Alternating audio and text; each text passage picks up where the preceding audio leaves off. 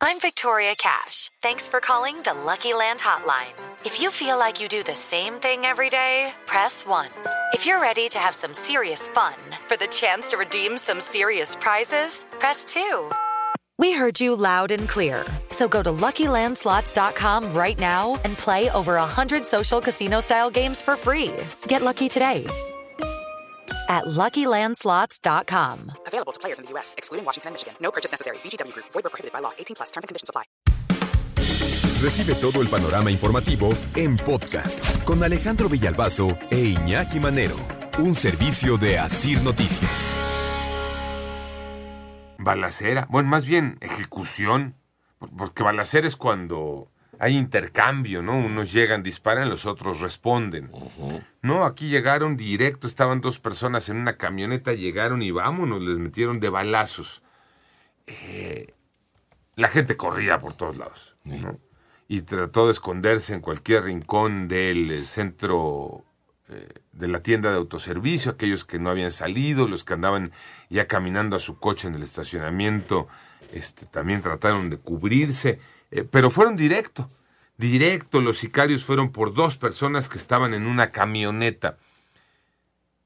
Y empezó a generarse la información, empezaron a conocerse detalles y hoy se sabe un poco más de esas dos personas que estaban en esa camioneta que fueron ejecutadas ayer ahí en Puebla. José Luis Moctezuma, desde, desde Puebla. Buenos días, José Luis.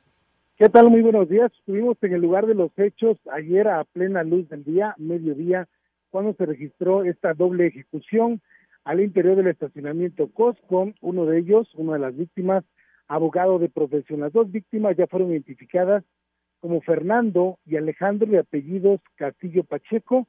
Se dice pues que ellos son sobrinos de quien fuera magistrado y presidente del Honorable Tribunal Superior de Justicia Guillermo Pacheco Pulido y recientemente fue gobernador interino durante seis meses en la entidad poblana. Son eh, comprobados, pues son sus familiares eh, de parentesco sobrinos. De acuerdo a mi información, pues estos dos hermanos, Fernando y Alejandro, pues se encontraban al interior de una camioneta Audi eh, Q5 de color oscuro al interior del estacionamiento cuando llegaron hombres armados descendieron de una camioneta de color negro de la línea Durango con placas del estado de Hidalgo y abrieron fuego a quemarroca. Por lo menos eh, habremos contabilizado unos 19 castillos percutidos, desde luego de armas automáticas. Comenzaron a disparar desde lo que es el copiloto donde se encontraba eh, pues este, sentado ya en su lugar Fernando Urbano Castillo Pacheco, abogado de profesión, quien se hacía llamar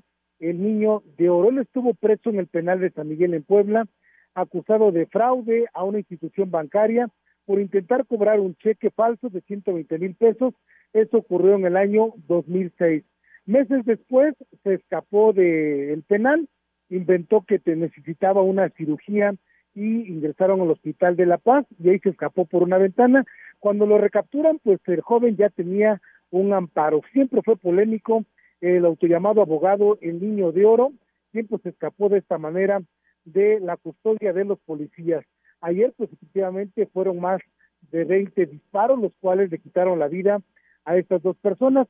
El abogado de nombre Fernando Castillo Pacheco, él murió en el lugar. Su hermano, quien estaba al frente del volante, Alejandro Castillo Pacheco, él falleció en el Hospital Regional de la Secretaría de Salud de San Andrés Cholula. Él presentaba siete impactos de bala. La camioneta que ellos viajaban, la Audi Q5, tenía placas del estado de Morelos. De los sicarios que rafaguearon esta camioneta Audi de lujo, nada se sabe, únicamente pues ingresaron a bordo de una camioneta Durango de color negra, posteriormente se trasladaron al punto donde desde luego ya los tenían identificados, los acribillaron a disparos y escaparon por eh, la zona de Angelópolis de esta capital poblana. Pese a los operativos, no se aseguró ni la camioneta, ni tampoco lograron detener a los responsables. Un abogado muy polémico, por ejemplo, del historial que hemos logrado conseguir, en el año 2022 él interpuso un amparo en el segundo juzgado de distrito en materia de amparo civil,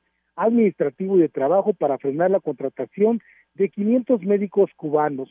En junio del 2019 también presentó un recurso legal en el Tribunal de Justicia Administrativa para, que, para impedir que en el ese entonces la presidenta municipal de Morena, Claudia Rivera, coloreara los pasos peatonales multicolor, haciendo por referencia al motivo del Día Orgullo Lésbico Gay. Le logró ganar este pleito y lograron despintar todos los pasos peatonales. En el 2013 también, mientras enfrentaba un proceso en San Miguel, pues él fue acusado de eh, pues haber generado violencia intrafamiliar. Así es que a un abogado muy polémico, conocido precisamente por la polémica que generaba desde su profesión. El panorama desde Puebla. Ahorita que te escucho, José Luis, y que haces la crónica, me imaginaba, ¿no? Eh, lo que se vive en ese estacionamiento de esta tienda, eh, de este Costco allá en, en Puebla. Y, y es cuando caese en cuenta de que los sicarios no les importa nada, y me refiero a dejar alguna pista. ¿Y por qué no les importa nada? Porque llegar a matar a alguien en estacionamiento de una tienda de estas, sabes que va a haber video de eso, porque son tiendas que tienen cámaras de seguridad. Sabes que además es en una zona, la zona de Angelópolis, de las zonas de Puebla de mayor poder adquisitivo, donde sabes que al huir por donde vayas pasando, va a haber huella porque también habrá una cámara, ya sea privado, ya sea pública. Y no importa. Llegan y ejecutan a dos.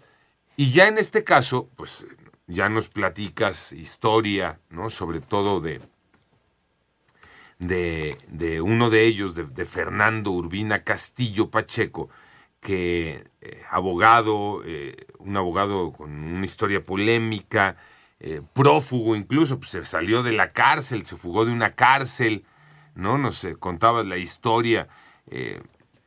dijo que se había sentido mal, se lo llevaron al hospital según síntomas de apendicitis y ahí fue cuando se peló, ¿no? Entonces, me imagino esta escena, ¿no? Unos sicarios que no le temen a nadie, a nada, José Luis. Efectivamente, ni a nadie, a nadie. Esto ocurrió minutos antes del mediodía.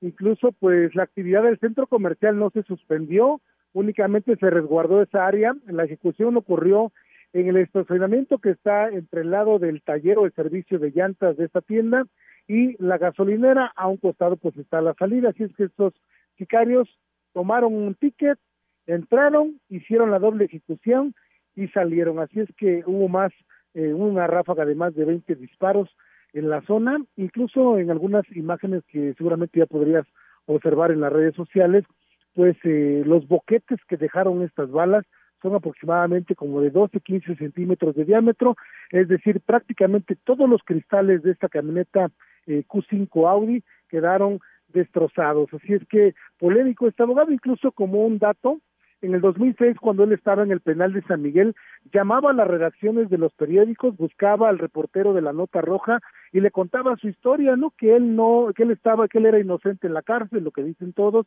que él no había cometido ese fraude, que intentó cobrar el cheque, incluso colaboraba con una columna en diferentes portales y él todo el tiempo que estuvo en la cárcel jamás la dejó de publicar, Alejandro. Oye, me, ahorita pones otro, otro detalle enorme Claro, hay que tomar boleto del estacionamiento. Y para salir hay que pagar ese estacionamiento. Y la gran pregunta sería, ¿pagaron o iban huyendo y se llevaron la pluma? Gracias, José Luis Moctezuma. Desde Panorama Informativo.